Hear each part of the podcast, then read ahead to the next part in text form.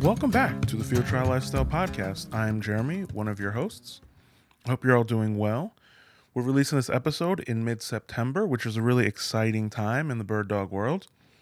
Trial season is starting in many parts of the country, and also hunting season has also started. So I'm seeing lots of reports on Facebook and Instagram about people making great contact with wild birds and people having successful results in trials. And so yeah, I, it's just a good time to have a bird dog. This week, we're releasing our very first interview with Terry Ann Fernando. Terry Ann runs the Accidental Bird Dog blog, and you can find her on Instagram if you search Accidental Bird Dog.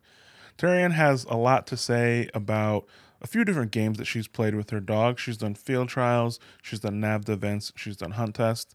She's very thoughtful about this, and if you check out the blog, you'll see that she really has a nice way of breaking down complicated things or kind of mysterious parts of all these sports in ways that are really accessible to newcomers. And she had, you know, a lot to contribute to our conversation. So we really appreciated her time and hope you enjoy the interview. Thanks. Here it is. So my name's Terry Ann Fernando. I live in Raleigh, North Carolina, and I have a eight and eight and a half year old Vizsla named Zara, who's my field trial dog, and I also have a five year old Rhodesian Ridgeback named Columbo, who does not hunt or do field trials. Great. And so this time of year, what are you doing with your with your dog, your field trial dog? So this summer specifically uh, is a little bit different because I'm actually training for the NAVHDA Invitational, which is the North American Versatile Hunting Dog Association. Um, the Invitational is their kind of premier hunt test. It's held once a year. This year it's in New Mexico, and uh, we qualified for it last year. So we're going to be doing that in September. And once that's done, we will be jumping back into field trials in October, hopefully. So a lot of the training overlaps, but my very focused training right now is on that. Um, but I'm still doing some stuff to work towards field trials in the fall, mostly keeping up Zara's endurance and running her and keeping up her steadiness on birds. In my sort of like information gathering, you know, people say things like, you know, that's a NAVHDA dog, that's a test dog, or that's a field trial dog. But as I spend mm-hmm. more time sort of chatting with people, you see that you can do both. I think the caveat is that it's hard to train for both at the same time. And it seems like you did a bit more of the, you know, the hunt test and the NAVHDA stuff, and then you sort of shifted. But yeah, it, it seems like if someone really is set on doing both, that you can. Like there, that is possible. Yes, I mean it's. I I have been surprised how well she has adapted to field trials after doing and hunt tests, but. I mean, I'm just one example, but yes, you 100% can do both. I know other people that have done it too. Um, I think generally people will say sometimes it can be easier to do field trials first and then try to do like a master hunter title or NAVHDA because then you can, it's easier to sometimes rein them in than push them out. Um, I did it the opposite, so it can be done, um, but it can be more work too. Um, so yeah, I think it de- depends on the dog a little bit, sure. but and genetics. Um, Zara is from field trial lines, so I'm sure that helps her be successful in field trials as well. How far will you travel to trials and hunt us? Like I feel like everyone has kind of a range where it's like I'm not going more than X number of hours, mm-hmm. X number of miles. How far have you gone for trials? So I haven't. I've only really had you know a little bit more than one season of trials, but the farthest I have gone to Florida. Now uh, from North Carolina, that was about seven and a half hours. Wow. However, that was in conjunction with my husband and I actually spent a couple weeks down in Florida um, this winter. So we rented a place down there for a bit, and then I, you know, knew I was going to go to some trials down there. So that wasn't like you know a weekend. If it's a weekend, usually I'd say for the most part, three, three and a half is kind of my limit generally. Um, I will consider more like a farther, maybe a six hour drive. For example, um, my parents live in Maryland and there's a trial about an hour from them in Pennsylvania, which I haven't gone to, but you know, I would probably drive five hours to their house, stay with them for the weekend, and then travel back and forth to that trial, which is an hour away. So that's about six hours from my house. And you you mentioned that you're going to New Mexico for the NAVHDA Invitational. How are you arranging that? that's more that's more than three. I'm just laughing because I've been following along with all of your uh, you know, testing with the RV thing and the Oh yes. yeah. So yeah, I am yeah. curious. so the original plan was the very original plan was my husband wanted to rent it rent a class A RV and drive that across the country. Um, but for various reasons, that was not going to work. Um, expense, not having a smaller car to drive, etc. So then we got the idea of towing a small camper behind our SUV. Um, but we did a test run of that in June, and it just it's with the cost of gas right now, um, towing that camper drops your miles per gallon by half. Oof. And since it's a 25 hour drive out there, um, the cost of running the camper plus the gas uh, was going to be too much. And then it was just a lot of setup and takedown. And um, we just decided it was going to be, you know, not worth it. So right now the plan is just to drive my SUV, stay in Airbnb and hotels on the way out. And we're going to make about, take about two weeks total um, stop along the way and see some stuff and we'll be out in New Mexico for about 5 days. So it'll be it'll be a pretty significant trip. yeah, we just did a similar thing. Um, and I drove with our dog from North Carolina back to California. And Oh wow. Yeah. yeah, it was it was a lot. It was a lot. And then I dropped him in Missouri and then I went to pick him up and we drove back the other way and we i think we went through the same list of ideas that you did but i think you know like you're saying the expense piece to drive one of those gigantic mm-hmm. things around and also you know we had talked about you know maybe we'll get a camper and it'll be great because we can take it someplace and sort of camp but something that mm-hmm. th- that we read or heard was essentially like if that's your only vehicle and you need to go to the gas station or you need to go to the grocery right. store you have to t- you're essentially picking up your campsite and leaving and so when you do that, it just yeah, it can just get challenging and kind of tedious after a while if you don't have I feel like the people who have the gigantic RVs and they're pulling the car behind, like they've got some, I mean, yeah. I'm sure that's insanely expensive, but they have something figured out where it's like you find your place and then you take your car off. But yeah, the cross country drive yeah. with the dogs is it's hard. And I mean, there are plenty of Airbnbs and places to stay. But I think the hardest mm-hmm. thing for me was finding places to run the dog. Yeah, to stop. Um, yeah, on the way because you know like we we stopped in salt lake city and it was a nice little place but it's very like urban environment and so then you're spending at least we were spending the evening like driving around town looking at onX trying to find little parks and i feel like that's the part that um that's the part that's most challenging but you said you're going to spend about two weeks getting from the east coast to new mexico is that right no, the trip will be two weeks total. Oh, okay. So it'll probably take, I think it's going to take us six days to get out okay. there. We'll be there for about five ish days, and then it'll be like five days to get back. Nice. Um, but yes, I agree. I am doing research ahead of time to make sure we have places to run Zara because, yeah, she needs exercise. we also found a few spots on AllTrails. I know it's not like the you know best okay. spot or best app yeah. for that, but it was you know relatively easy to find stuff from there. And what I found more useful is onX because you see these like big gigantic plots of land that might be available and i think that more so than trails just sort of like big areas was really useful for us. I mean if you're making that huge trip you know basically across the country i guess why did you decide to do that and why do you feel like that was you know that is an object uh, is that an objective you had for a while? Have you been working for this for years? How did you make the decision to go for this big trip yeah, so that's um, I guess a little bit of a story. So I mean, um, when we first got a Vizsla, we had no interest in hunting and had, you know, I never thought I'd be doing any of this. And Zara, for the first two years of her life, even the first four years of her life, was really a pet uh, and a companion, a running partner. So I entered her in a junior hunter test when she was two years old because my breeder suggested it, and she had seen quail a couple times, but you know, showed minimal interest, nothing impressive, and then ended up doing really well at this hunt test and that's kind of was the catalyst to getting me into this. And i was really like oh this is kind of cool. I should really you know this dog is pretty impressive. I should really give her a chance to you know fulfill her natural instincts. And it took me a long time to figure out a place to train her and what to do for the next level. So i stumbled into NAVHDA and i ended up joining joining NAVHDA in september of 2017 so five years ago and at that point, I, I was very concentrated on wanting to do field trials because my breeder did field trials and I didn't, I didn't, I knew nothing about NAVHDA. Um, I just was like, oh, field trials are the way to go, right? So NAVHDA has um, much more involved tests that include water work and a lot of retrieving. And that was like, oh, I don't want anything to do with any of this. This just seems like way too much work. So I spent you know the first two years of NAVHDA training, trying to get Zara to be steady in the field with, with you know varying success, and eventually I did decide to teach her to retrieve um, because I started to understand the importance of that.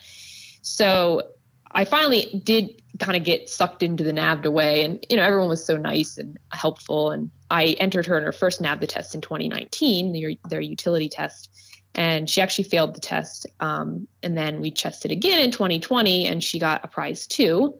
And just briefly, NAVHDA's utility test, which is for finished dogs, you can either fail, get a prize one, two, or three, and a prize one is the best. And if you get a prize one, you qualify for the invitational. So in 2020, she got a prize two, um, and I had been really hoping for a prize one, so that was upsetting. Um, even though a prize two is a very impressive accomplishment, especially for a dog that didn't um, really start out hunting. So you know, in 2021 last year, I was like, okay, I'm going to give it one more go to try to get this prize one. So I put in a lot of work last summer, and it was mostly in an event called Duck Search, uh, which involves they put a live duck with the flight feathers pulled so it can't get away in a big swamp and your dog you send it um, on one command it needs to go out and basically search the swamp for the duck very independently and that was something we'd really struggled with because zara wasn't around ducks as a young dog. And i had done a lot of stuff where you know it was very much about cooperation getting her to stay close to me. So it was having her expand out into that swamp was just a lot of it just took a lot to get her there. But finally she seemed to get it. And last year we got our prize one in the utility test last fall and that qualified us for the 2022 invitational. So um, i knew if we got the prize one we were going to go just because you know it's something i had really been working on for several years and you know that was my one chance so i was um, definitely knew that I was going to go, even though it was in New Mexico. Um, in previous years, it's been held in Iowa or Ohio, which are mm. obviously a lot closer to me. yeah. But you know, it's okay. You can. The way it works is the year you qualify, the year ahead you qualify. You know, you can't you can't defer it or anything. Um, there was a little bit of that with COVID, but this year it was last year. If you qualified, you're going to New Mexico. So that was not my goal initially. Like I said, when I first started out, um, even when I joined NAVHDA, but within the past couple years, it did become a goal. So I am very excited to go, and I feel very honored to have the opportunity to go because I, for a long time, I didn't think we were going to be able to get there. I just didn't think that she had what it, she or I had what it took to get that prize one. So yeah, I'm really excited, and we've been training our butts off this summer. Yeah, so like I mean, like you said, after all that work, I mean, if you're invited, you gotta go. Yeah, you gotta go. Gotta go. Right. Yeah. It's it's and you know this time, so the invitational is pass fail. Um, and if she doesn't pass, we're not going to go again. This is our last. This is yeah. this is the only time we're going to try it. And you mentioned just to go back a bit to kind of closer to your start. You mentioned that you took um, her to a hunt test and she did really well like what did you see where you were like oh this dog like like what when you say that like you saw enough to keep you going like what did you see that first time out yeah so before the hunt test i had met up with my breeder and um, the first time was when Zara was about 13 months, and we put out some quail. We went to like a, a wildlife management area with. Um, we actually had Zara's mother there, and who is a field trial dog, and we put Zara out with her. And you know, just kind of planted a quail and let Zara loose to see what she'd do. And um, she she kind of I think she found the bird pretty quickly, but she was very she was actually scared of the birds at first. Like she was like she didn't really point. She was kind of like you know kind of creeping up on them a little hesitant. Like her tail was down or maybe it was wagging. I don't know. It was not staunch. Um, and she just didn't really know what to do. It was it was not like a you know all of a sudden she like slammed on point or something. Yeah. um, and you know she i'd done a lot of like by that point i'd done a lot of off leash like running with her. Um, i mean like you know hiking or like having her in fields. So like her recall was good and she was used to kind of being you know off leash around me but i wouldn't say she was really hunting or anything. So we did that twice and in both of those sessions it was not like you know, it seemed cool, I guess, but it was there was nothing mind blowing about it. It was like, okay, she's kind of off leash in this field, which is great because now she's tired. But I wasn't, I, I wasn't like, oh, I'm going to do this for the rest of my life now. Um, and then we actually, when she was two, so by that point, um, she was aged out of Derby um, and puppy for field trials. But there was a field trial near us that had an irregular stake called a hunter's stake. And that was for any dog of any age who didn't have any placements or anything. So she could enter that even though she was over two. And at that test, I let her loose and she kind of ran or puttered around for a bit. And then she found a bird and when I flushed it and shot my blank pistol and it went up in the air, it was like a light bulb went off. Like she all of a sudden was like, oh my God, and just like took off after that. So that was kind of the moment it was like, oh, this is what, you know, this is what it's all about. And then when I took her to the hunt test, which was like maybe a month later, she was just on fire. Like she just took off. She was running. Her and her brace mate, who was an older Vizsla um, who was doing actually her junior hunter advanced title at the time, they were just kind of hunting together. Like they were not really listening to us per se, but they were just cutting the course and like going, um, you know, just finding birds like left and right. And the judges afterwards, you know, um, actually the judge who, one of the judges who judged me, knew the owner of Zara's sire and actually called her afterwards and said he was so impressed with Zara because she was hunting um, what you know hunting objectives like a field trial dog. Like she was just knew what to do even though you know i clearly looked like i had no idea what i was doing. Um, so she got 10 out of 10 scores perfect scores which um, is nice. you know pretty unusual yeah. or i was told you know i, I had no idea obviously.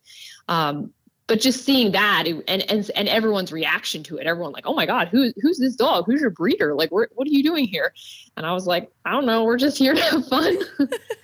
Um, so you know she got a pass that day and the next day was the same. She got 10 out of 10 the same next day. Um, and then we a couple months went by and then the next hunt test she finished the title. Um, that day the the quail weren't flying and one was kind of she was ended up playing with it a little bit. So i think we got docked on trainability a little bit there but by that point you know it was just very clear like oh she has the genetics for it and like she's you know she could really do this. She could really be good at this. So that's why i was kind of like okay i I feel like I need to give her the chance. Yeah, that's yeah. that's like an awesome, you know, it's awesome that you sort of like locked in once you saw that the dog had some potential. And I think that the genetics piece is something that, you know, I think for people who are new to this, and even people who've been doing it for a while, sometimes the genetics talk can kind of like bring you down, but other times it can bring you up. And you want to have this feeling that like you want people to say like your dog is born for this but then if someone's like i don't know if your dog wants to do this then it, I think that can be sort of like disappointing, right? Where like you, so you get into it and you go to your first few events, whether they're hunt tests or trials or whatever, and you're like, okay, we're going to train to improve. And you have this like growth mindset. But then the wrong person mm-hmm. or the right person is like, oh, you know, either they're, they want to do this or they're built to do this or they're not. And then it's like, okay, well, that sort of like takes a little bit of the wind out of my sails, you know, because I thought we could train hard and we can get to the top of the sport, but sometimes you can't. But I think like in your case, you know the evidence is there and it's like listen this dog can be great so you know you should jump along for the ride and i think that's how and i, I think our situation has been similar in some ways because you know mm-hmm. we got the dog and we didn't really have any clear plans you know the versatile vizsla and we were gonna you know I, I remember like doing so many of those um this is a whole different episode but you know talking to breeders and you're like oh you know we live a very mm-hmm. active lifestyle and we hike every day and we, you know, we do all of these things and we da da da da. So we were just planning to do kind of whatever, but then the dog seemed to like, you know, the birds and the hunting piece. And we're like, all right, well, we'll go in this direction. And you know, we got yeah. a few ribbons the first few times, and it's like, oh, like he likes this and we like this. And I think that helps us to that helped us to sort of like pick up momentum in that early stage. And so I think that you know the natural instinct is enough even if you're not sure about the sport because i think that we were the same. Like i mean would you say that we had any interest in hunting or anything before we got the oh, dog no, or? Absolutely not.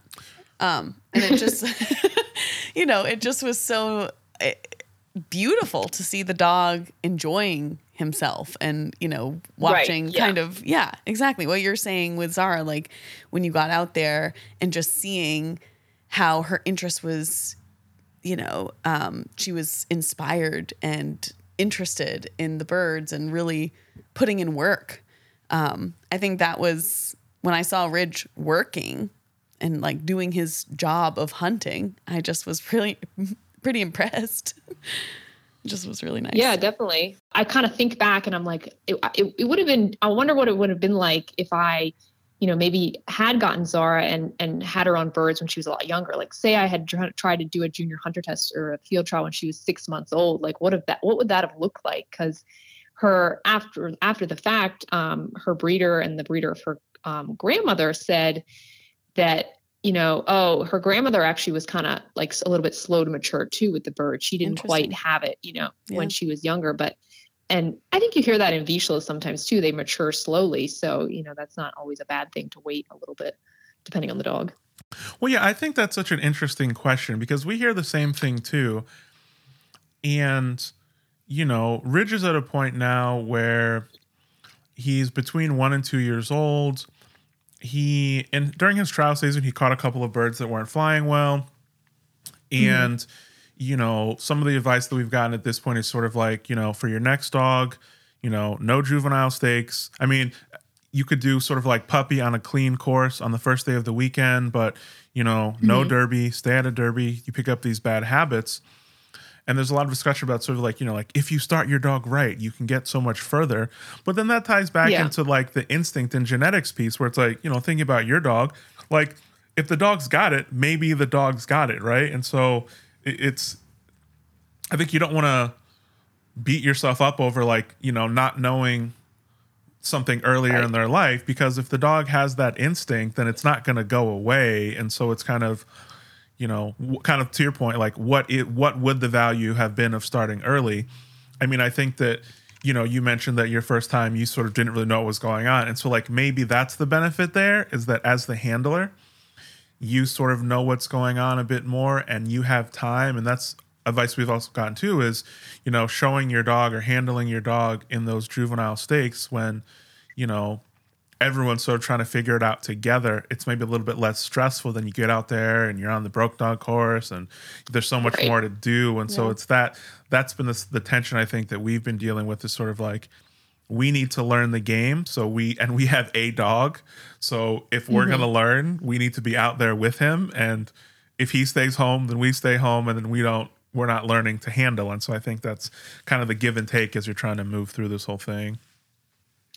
Yeah, yeah. I think it's yeah, especially with your first dog, it's like it's a lot different than your second dog. Right. I'm sure. I mean, I don't even have a second, you know, trial dog yet, but gosh, and I mean, in regards to getting discouraged with making mistakes, I feel like I've made every mistake in the book, but yeah, us too. Somehow Zara has recovered, you know, and and that's been really like interesting and awesome, you know, that she has been able to because there were certainly times when I'm like, I, you know, there's no way we can get past this. like totally, like, are we going to recover from this?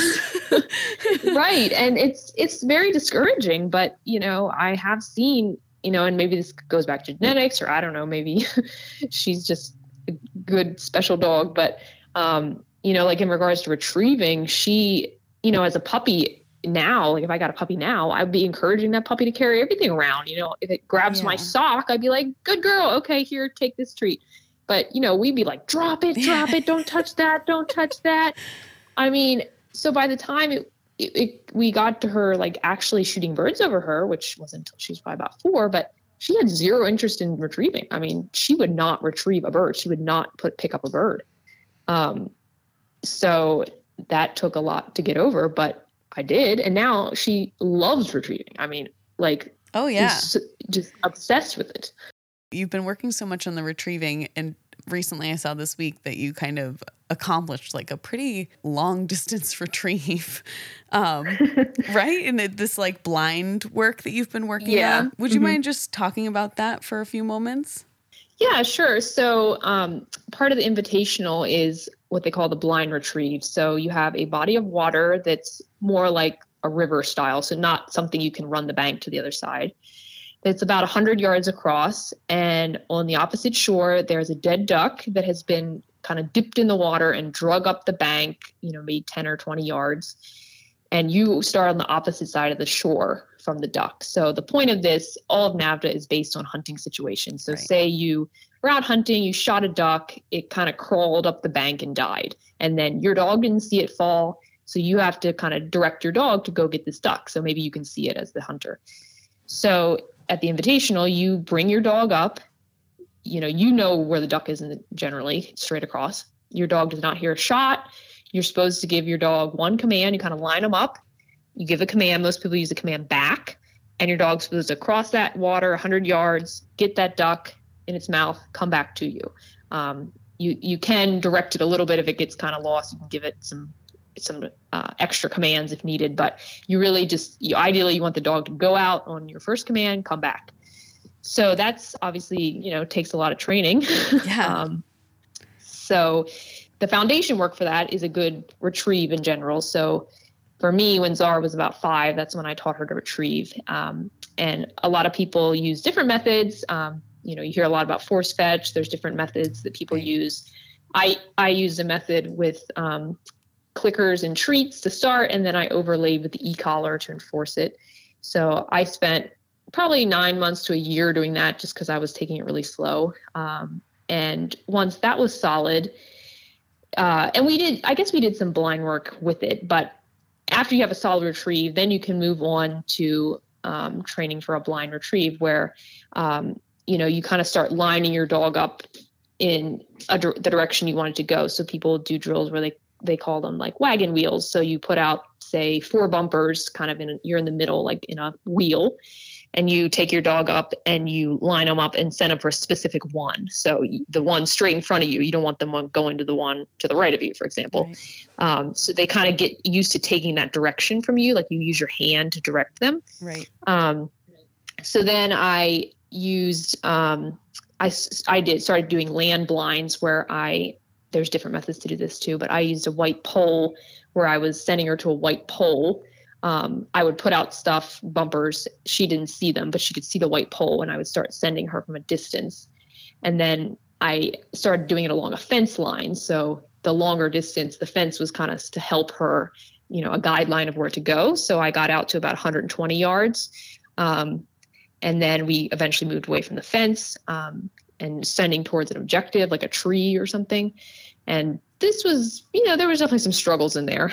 Um, she, you know she wouldn't always go out straight or i'd have to call her back or you know it was a little bit of a you know um, a process. And then eventually about a month ago we transitioned to water. So i had someone the way i did it again there's lots of different ways to do it. I had someone on the opposite shore show her the the bumper and then hide and then i sent her and she went across um, i think the first one she needed a little bit of help but um, then the next one, you know, there was nobody, there's somebody over there hiding, but there was no visual for her. I just sent her across, gave her the command. And um, so last weekend I did a 70 yard blind in a new location and she did it perfectly. She went right across the water, got the duck, smelled it, came right back. Um, so that was pretty awesome. It's yeah. definitely still work in progress because I did an an 88 yard blind today and she did not want to go right away. I had to give her a couple commands, but she did end up going eventually. So um, it's getting in those corrections is helpful too, so that you can, you know, know what you need to do if she doesn't do it right at the test. It seems like the the focus on the retrieve is one of the biggest differences between the NAVHDA stuff and the hunt test stuff and the field trial piece because you know, we've been to trials where there's some real like big running dogs who, you know, dogs who know how to hunt, know how to work. And then they do the mm-hmm. callback for the retrieve and people have a hard time, you know, like this is you know, this is a stake with 16 dogs and these are the top 4 and two out of the mm-hmm. top 4 it's kind of like, "Come on, buddy. Come on." Like yeah. the clapping and they're just yeah. like, "Please, please, yeah. please."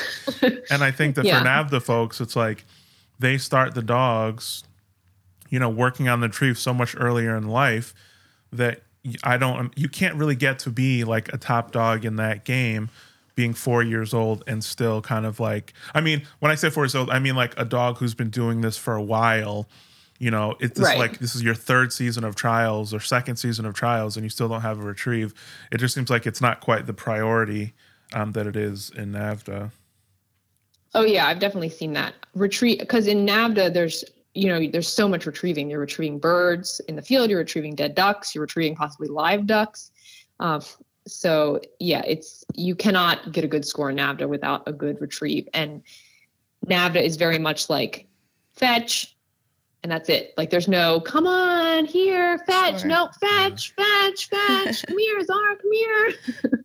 um, so yeah, and I think that has helped us in field trials because some of the stakes that we've placed in um, have been retrieving stakes, and I know for a fact that some of the reasons we've you know done well is because of the retrieving. So sure. like at one one trial I was at um, this spring, we had a callback and they shot the bird or they missed the first bird then they put out another one they shot that bird but the guy like it took him like two shots to to get the bird it was way far away probably not even completely dead um, you know but i knew for sure zara could get it so i sent her to retrieve it she came right back with it and you know, I like, I thought, okay, this is just a normal retrieve, right? And afterwards, everyone's like, oh my God, that retrieve was so good. And I was like, really? Like, that was just a normal retrieve. But I guess because it was kind of far and the bird was not dead, and then you know there's only one command, people were impressed. So. Yeah, and and we've heard around here that you know from folks who run trials that when you when you make it a retrieving stake, you know the numbers of people who are willing to enter it drops by like 30 or 40 percent because people are just not willing to do it and so it just seemed like you know when i saw that happening you know last year i sort of resolved to like okay you know, when we're doing these broke dog stakes with this young dog, like we're gonna make sure our retrieve is there. But it's sometimes it can feel like a, a completely kind of like separate path, you know, with like just trying to get your dog steady is is enough work. And so it's I understand why oh, people oh, yeah. who, who only do field trials are like, eh, I'll get to it when I get to it. But um, but yeah, it's it's it's really hard. But I mean, I don't think that you can you know, if the the goal here in all these sports to some degree is to like mimic hunting situations, if you got a dog mm-hmm. who's not going to bring back the bird, or a dog who brings back a bird that's like half chewed up and like half eaten, like right. that's not what you want. And so it's, you know, it's a part of it, but that's kind of the the topper of the whole thing. I think it's yeah, I, I agree. I think it's you know, some people, if you just got your dog steady, they might only enter them in non-retrieving stakes for the, even the first year or so, right? Because yeah. there's also I've found a big difference when a blank pistol goes off. Like my dog's like, oh, that bird's not shot. I don't need to go get that bird. Whereas if a yeah. shotgun goes off, she's like, okay, where's the bird? I want it now. um, so totally. so it's definitely there's definitely less. You know, I guess it's you know easier to kind of pass or you know not get picked up in a non-retrieving stake than it is in a retrieving one so we talked about NAVHDA and hunt test and field trials and we also talked about sort of you know handler experience is a really big part of you know being successful in all these different spaces how do you feel like playing these sort of three different games that have some things that overlap and some things that don't? Do you feel like that's accelerated your development as a handler, or are they so separate that it's sort of like when I have my NAVHDA hat on, that's all I think about when I'm doing trials? That's completely separate. No, there's for sure overlap. And I think, like for NAVHDA, for example, you really only, if you only have one dog, you're really only testing a NAVHDA test probably once a year, maybe twice a year max. So you really don't get a ton of handling experience at a test. And for me, I feel totally different at a test or a trial than I do on a training day. Like at a training day, I'm like, oh, I'm out here for fun. At a yeah. test, I'm like, oh God, I'm so nervous. I don't know if I can do this. Um, so I think it's been helpful for me, for example, like all last season, I ran field trials. So now going into the invitational, I'm not like, oh, I haven't handled Zara in a year. I'm like, okay, I've did a bunch of trials. Like I know, I know I'm going to be nervous. I know I'm going to feel like I'm going to throw up. You know, totally. it's, it's, all part of the process. Um, so that has been helpful for sure. Yeah. In terms of your your trialing work, like how were you thinking about trials at the beginning of the season, and now that you've been through that last one, sort of what are your goals going forward? Um, focus specifically on trials.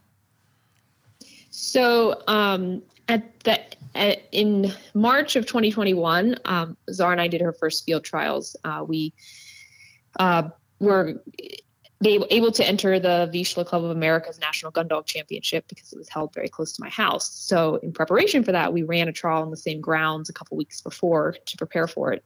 Um, so that was really only my spring 2021 season, um, and I I really just entered that championship kind of on a whim, but you know, just thinking, oh, you know, might as well. Some people encouraged me to do it. I thought, you know, sure, let's try it. You know, she, but she had really never run field trials before. Uh, and that's a walking, that's a walking um, one hour retrieving stake. And she ended up doing really well um, at that trial. So after that, people were like, oh, you should enter walking field trials in the fall. And I was like, sure, why not? So um, last fall, which was our first season, my goal was just really to have fun, to be honest. I mean, I, even though she had done well in the championship, like I really, I really didn't think that she could do well in horseback stakes with me walking. And I, at this point in my life, I just don't have the desire to get on a horse. I would want to take horseback riding lessons before I did, and I just haven't invested in that. So I was committed to walking, um, even though everyone was trying to get me to ride their horse. um, so my, you know, I didn't really have any goals really besides just kind of fun. And then she actually was able to win and place in several stakes that were, excuse me, horseback, and, and I was walking. So after, you know, after our first at the first trial, we actually got a placement, and I was like, oh, okay, I guess we are kind of in this game now. so she over the season accumulated multiple points, um, and so now going into this coming season I mean, she'll be nine in October, so I think she and I hope she still has another season at least. Um, but you never know health wise. She seems fine at this point, but I would love for her to finish her field championship title or her amateur field championship title. And I think she can um, if she stays healthy and everything, you know, goes okay. But you never know. I mean, it's obviously field trials. you know, it's like kind of always a luck of the draw. Um, but yeah, that would be my goal. Would just be to have another good season with her. Um, you know, maybe she has two more. I don't know, but um, at least one more would be good. To be doing these things, you know, with with a dog that's a bit older. Um, we talked about this before about how you know you wonder what things would be like if you had done this earlier, and I think that a lot of people again feel like they're in a rush to get these things done but i think your story is a nice reminder that you know you start when you start and there's still lots of fun and joy and success that can be had even if your dog isn't you know, I think sometimes I get caught up in this where, you know, I'm on Facebook and I see someone has like a dog who's 18 months and broke dog stakes. I'm like, oh mm-hmm. man, yeah. if only I had an 18 month old dog who's in broke dog stakes. But it's that piece about, you know, the pace at which you develop is based on your dog, but it's also more based on what you know and what you've been exposed to. And so like trying to trying to be patient with yourself, I think is also a really critical part of keeping this fun. Yeah, definitely. Um, and I, I often think about, well, you know, sometimes you see people with younger dogs and they're a field champion by the time they're two and a half. And it's like, okay, well, what then? I mean, obviously you right. can keep competing, which is the great thing about field trials. Um, and there are other titles to do and there's national championships to enter. And, you know, people certainly do that. But it's like, you know, sometimes you're in such a rush to get the end, but then when you get to the end, you're kind of like, oh, okay, well, what now? Like maybe it's not as satisfying. I don't know. Um, and I've also thought like, you know, I would like to get another Vizsla at some point and just how different things will be with my next dog because, you know, I'll have so many, I feel like, you know, even though I'll try not to, it's like I'll have so many expectations on it. Like, right. well, you know, I, you know, I should be doing this then, or why isn't the dog, you know, I, I just think it's with Zara, it's just been so nice not to have expectations. Um, you know, or minimal expectations so that you're kind of when she does well, it's like, wow, it's awesome. But it's a lot, a lot worse because I've been in this situation too where I've had high expectations and then it hasn't worked out, and that can be very hard. yes. Great. Well, we appreciate the time. Before we wrap up, I just want to talk a little bit about your blog, which is really great. You mentioned there's the specifically the post about, and you brought this to our attention, the post about walking in horseback trials. And so obviously you're very thoughtful about this whole thing. And I just want to talk for a minute about sort of why you started your blog and sort of, you know, how that thought process fits into your trialing season because I think we're going through the same thing too where we go through these experiences and then trying to sort of distill them down to something that's useful for other people. It also helps us to sort of think about these things pretty differently. I wonder if it's, you know, maybe the same for you in any way. Yeah, so I actually first started my blog when I first got Zara in December of 2013. And it was originally called Zara the Vizsla. and it was just about, you know, having a Vizsla, my adventures with her, you know, just kind of, you know, her being a companion and my first puppy and whatnot. And I did that for several years. And then kind of when she was about you know, five or six, maybe, you know, I started kind of getting lazy with posting and there was a bit of a hmm. lull there. Um, and then once I got more into, you know, the hunting stuff, I kind of, and, and dog sports in general, because I was doing stuff with Columbo at that point. Um, I decided to kind of rebrand it and I branded it, rebranded it as the accidental bird dog because that's, you know, kind of Zara was an accidental bird dog. So I decided to kind of change it to focus more on obviously bird dog training and field trialing and hunt tests, but also just kind of dog sports and performance dogs in general. And yeah, I wanted to write posts, um, or I still want to write posts that I feel like that I want to read because I I don't know I'm I definitely like Google everything. I do a lot of research, so you know you Google like field trials and there's like you know the AKC rule book and you know just very matter of fact stuff. There isn't a lot of from what I found, there aren't a lot of either blogs or articles about, you know, really kind of the details of like, you know, the personal, like, this is kind of what happened, like the really nitty gritty, like, you know, interesting stories and stuff. So that's kind of what I w- wanted to see. So that's what I started writing. And kind of some of my blog posts also take on more of like a kind of how to or tips type feel. So, like, you know, walking in horseback trials, like, what do you need to do to to do that? Like you know there are specific things you can do like using a whistle. You can you yourself should practice walking quickly on rough ground like knowing the course ahead of time having a good scout like all these things. So those are the kind of posts that i like to write because um, i hope that they are helping people and i've had definitely had people say that they found them helpful. So that's what i try to do yeah, and I think they are super helpful. And I think to that point about like, you know, how you gather information in field trials, a lot of it's just person to person. And I think that yeah. there's sometimes this this feeling that, you know, information about how to trial a dog, it's like, you know, grandma's grandma's famous secret recipe or something. You know, it's like you don't you, you don't want to tell people outside of your family and it's like a family secret and you know, we don't we don't like spread this this out. And then you hear sort of like offhand advice about, oh, you know, should never walk. You know, should never walk on horseback trial. It's not going to work. Right. And if you hear that and you're like, oh man, like I don't have a horse. I don't want to learn to be a horseman right now.